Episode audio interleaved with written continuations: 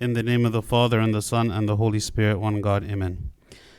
Today is the fourth month, uh, or sorry, the fourth Sunday of the month of Tut, or we are, we are celebrating the fourth month, even though it is technically the fifth month, but um, because the Coptic New Year landed on the first Sunday of this month, so all of the months were shifted. So today, even though it is the fifth Sunday, we are celebrating and reading the readings of the fourth Sunday. And the readings of today speak about the sinful woman who came and uh, fell down at the feet of the Lord Jesus Christ when he was dining in the house of Simon the Pharisee and who was offering repentance for her sins. And we read about how the Lord Jesus Christ, of course, was very merciful and compassionate toward her, while at the same time, Simon the Pharisee, who he, she had interrupted his dinner party, was very annoyed and judgmental and looking to her with disdain and and questioning even if the Lord Jesus Christ knew who this woman was for him to allow her to touch him and for her for him to treat her with such respect and dignity. So I'm going to speak a little bit about the responses that people have toward those who are repenting. Um, many times when we see someone who is repenting, um, the reason they are repenting is because they have in the past or they've had some lifestyle of sin and maybe a lifestyle that is known by many people that they have a certain reputation. And when they come to repent, people respond to them in different ways. So, first, I'm going to speak about four ways, negative ways, that maybe we respond to the person who is repenting. And then we'll speak also about a few positive ways that we should respond to those who are repenting. So, the first negative way that people respond to those who are repenting is with judgment. As we read in the story today, it says, Now when the Pharisee who had invited him saw this, he spoke to himself, saying, This man, if he were a prophet, would know who and what manner of woman this is who is touching him, for she is a sinner. He did not value in any way that she was repenting, nor did he imagine or believe that she could change, and that her value was intrinsic inside of her, having been a sinful woman, and there was no way for her to turn again and to change her ways. Um, the irony was is that in the eyes of God, actually Simon himself was a greater sinner because he was not repenting and he was filled with pride, and yet he was convinced that this woman was the one who deserved condemnation. So one of the the, the, the mistakes and the falls and the, the, the, the, vices of the Pharisees in general is they considered that everyone else was beneath them. And anyone who did not have their knowledge or have their status or follow them or do exactly as they said, they were considered to be beneath them. And so they would come with this spirit of judgment. Of course, we know also that they judged the Lord Jesus Christ himself because he did not fit their mold. He did not do what they wanted him to do. He healed people on the Sabbath. People followed him and he had a large following. And so the even the Lord Jesus Christ was subject to their judgment. When we see someone who is is repenting of their sin, what is our first attitude toward them? Do we only see them as sinners? Do we only see them as people who have fallen into some kind of mistake and we, we consider ourselves to be better than them? Maybe we look at their sin and we, we are in shock of it. We say, How is it that a person could possibly do such a thing, commit such a thing, treat other people a certain way? And maybe we compare them with ourselves and we say, I would never do that thing. And even if we, we don't consciously go through that thought process, because maybe if we go through it, we feel like, okay, we shouldn't be thinking that way. But we maybe treat people in that way. Maybe we don't treat people as those who have repented, those who are clean, those who are, are white in the sight of Christ. We treat them as though they are blemished, that there is something wrong with them. There's something that is like keeping them from, from joining us, from being with us. We see here very clearly in this example that the Lord Jesus Christ fully accepted this woman, and there is, there is nothing that he did not offer her. Another um, response to people who are repenting is skepticism. Um, to ask the question, is this person really genuine and authentic in their repentance? Is this person going to really remain faithful? Did they really change their ways and that this is a genuine repentance? Or is this like for a show? Or is this like a temporary change that's happening and then they're going to fall back into the old habits again? We see this an example of Ananias. Ananias is the man whom the Lord told Saul Saul, who later would be St. Paul, to go to after his experience on the road when he heard the voice of the Lord Jesus Christ. And prior to Saul coming to Ananias, the Lord spoke to him, to Ananias, and told him to expect this man Saul to come and that he would place his hands on his eyes so that he would be healed from his blindness um, that, he had, um, that he had experienced on the road. And so when Ananias heard from the Lord that this man, Saul, who was well known to be a persecutor of Christians, was going to come and, and, and, that, and that he should be healed. Um, this is what it says. Then Ananias answered, Lord, I have heard from many about this man, how much harm he has done to your saints in Jerusalem. And here he has authority from the chief priests to bind all who call on your name. He's saying to God, who is telling him, Go and, and heal this man, and this man is going to become uh, a servant and a disciple of mine. Uh, Ananias is telling him, Don't you know who this man is? This man is, is a persecutor. This man is a killer of Christians. How is it that you can choose him? Do you, are you aware of what you are doing? Um, questioning God, essentially, and saying, this, this man, how, how can it be that this man is the one? And, and maybe this is easy for us to fall into this because um, we know how difficult it is for people to change. Um, maybe in our own life also, we know how difficult it is for us to change. And so when we see someone who has lived a life for so many years a certain way, and then they come wanting to offer, uh, uh, you know, themselves. They want to offer a changed life. They come with a with a different spirit. It's easy to be skeptical. It's like, well, uh, is it really the case? How is it? How come now suddenly, out of nowhere, this change has happened? But this problem with skepticism is that it discounts the power of the grace of the Holy Spirit working in people. That the God is the one who can transform. And just as we see the transformation that happened in, in St. Paul, and we see the transformation that happened in many, many of the lives of the saints and in our in our in ourselves, we we know that um, the Lord can change the hearts of people. So we shouldn't be skeptical of the change, but we should I- encourage it, support it, help these people who are trying to change their lives in any way that we can. A third way that we maybe respond to those people who are repenting is by complaining, complaining against them. We see the perfect example of this um, in the parable of the workers of the 11th hour, where uh, these workers came very, very late in the day uh, to work. Uh, and the workers that had been there all day long from the first hour, they of course worked much harder they, they accomplished much more. They were much more responsible than those who chose to come much later in the day.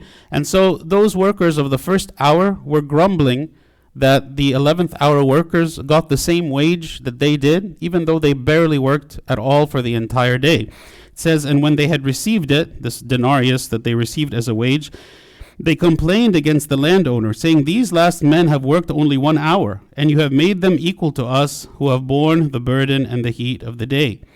They felt that they deserved the wage that they received because of their effort. They, des- they felt that they deserved the wage because of their hard work, because of their responsibility, because of every work that they did that was good. And certainly the work they did was good, and they were responsible. But the message of this parable is that the reward that we receive is the reward because of the mercy of God and not because of our own effort, right? In the end, the 11th hour workers were accepted because of God's mercy, and the first hour workers were accepted because of God's mercy, because no amount of good work can grant us access to paradise. It is the mercy of God. All of us have fallen short of the glory of God. All of us have sinned. None of us is deserving of the kingdom. And so, whether we are more diligent in our life or less diligent, all of us uh, whenever we enter into the kingdom of heaven, it is not because we have earned our way there, it is because God has allowed us to be there. So we shouldn't be complaining against people who are maybe coming to Christ late in life, or complaining against people who um, have, have lived in a life of sin and then coming to repent later on, as though we are somehow upset with them because you know they have not they have been wasting their time, they have been living their life however they please, and now later in their life they're choosing to come. This also is a wrong attitude toward those who are repenting. The last negative response that I want to mention um, regarding those who are repenting um, is, is jealousy. We see the perfect example of this um, in the older brother, the parable of the prodigal son. Of course, we know the parable that um, this younger son, he took all of his father's money, he went and he squandered it, and then when he lost it all, he decided to repent and come back to his father again. And the father rejoiced the father, uh, you know, he, he, he killed the fatted calf. He had a party. He rejoiced. He invited everyone to come and to celebrate because he said, My son was lost and he is found. He was dead and now he is alive. So he is rejoicing at the return of his son. Um, the older brother, however, who was always with his father, who was always demonstrating responsibility, who was who had never left his father, looked at this and he was unhappy. He's saying, Why are you giving so much attention to my brother? And he says this Lo, these many years I have been serving you. I never transgressed your commandment at any time, and yet you never gave me a young goat, that I might make merry with my friends. But as soon as this son of yours came, who has devoured your livelihood with harlots, you killed the fatted calf for him. So, this is uh, demonstrating a very strong jealousy coming from the older brother to his younger brother. Instead of rejoicing at the repentance of his brother, he was jealous because of the attention and the treatment that he got. Sometimes, when someone is changing their life, making a positive change in their life, they will get attention because it is something that is that is noteworthy. It is something that is praised. You know, even it says that the angels in heaven celebrate whenever a sinner turns and repents. Like even the angels are celebrating. And so maybe we who have not gone through this, maybe we who have been faithful the entire time, we look and say, what is the big deal? Why is it that w- these people are, are getting all of this attention? Why isn't that I am not getting this attention? You know, this is another way maybe that sometimes we respond um, with this spirit of jealousy when we see the spiritual transformation happening in others. Instead of being joyful for this person that they are changing, maybe we are desiring what it is that they have or what it is that they're they're attaining, and we are um, upset as a result. So I want to speak just a, a, a, few more, three more responses, but this time positive responses of how we respond to those people who are repenting. Um, number five is mercy. Of course, very, very important. And we see this in the story that we read today uh, of how the Lord Jesus Christ treated the sinful woman who came to him. Um, it says, Therefore I say to you, her sins, which are many, are forgiven, for she loved much. But to whom little is forgiven, the same loves little. Then he said to her, Your sins are forgiven. What's very important about this is Christ did not treat her as she deserved, right? Even when we when we, we read the story of the woman who was caught in the act of adultery, which was against the law, and according to the law, she should be stoned. And so all of these prominent members of the community saying, "Well, we want to follow the law, the command of Moses. We will take this woman and we will stone her." And so they actually were following the law and doing this. Okay, so when when um, when the Lord Jesus Christ saw that this was happening, what was his response? He he said to the people, "Whoever of you is without sin, let him be the first to throw the stone." Meaning, all of you deserve to be stoned. You think that you are the righteous ones and that only this woman is the sinful one? No, we all deserve condemnation. We all we all deserve to be stoned. So if you want to stone her, stone her, but you also will be stoned because because there is none of us that is free there is none of us who are who is guiltless there is none of us who has lived a, a, spotless or blameless life again we enter into the kingdom not because of our goodness but because of the goodness of god so the way that we should respond to anyone who is choosing to repent is immediately to show mercy to them. Not to not not to boast over them not to hold up against them all of the sins that they committed. Imagine if god did this with us when we come and we ask for forgiveness, he says, "Well, wait, let me show you every wrong thing that you have done in your life. Let me let me let me parade it in front of you. Let me let me put it in your face. Let me humiliate you first so that you see every wrong thing that you have done, and then after that maybe I will decide to forgive you." He doesn't do this. It actually says that whenever we confess our sins, he does not even remember them. He says, "I will remember your sins no more." If you can even um, imagine that, you know, maybe someone who who harms us in some way, insults us, he sins against us in some way, and yet we will completely forget all the things that they did to us and we will harbor no resentment or, or bitterness toward them at all. This is what God is saying. I will remember your sins no more. He responds in mercy, and we, as his children, he asks us to also respond the same. We ask him to forgive us our sins just as we also forgive those people who sin against us. So, this is the way we should respond to those who are repenting with a spirit of mercy. also, with restoration. The Lord responded not just with the forgiveness of sins, but restoration.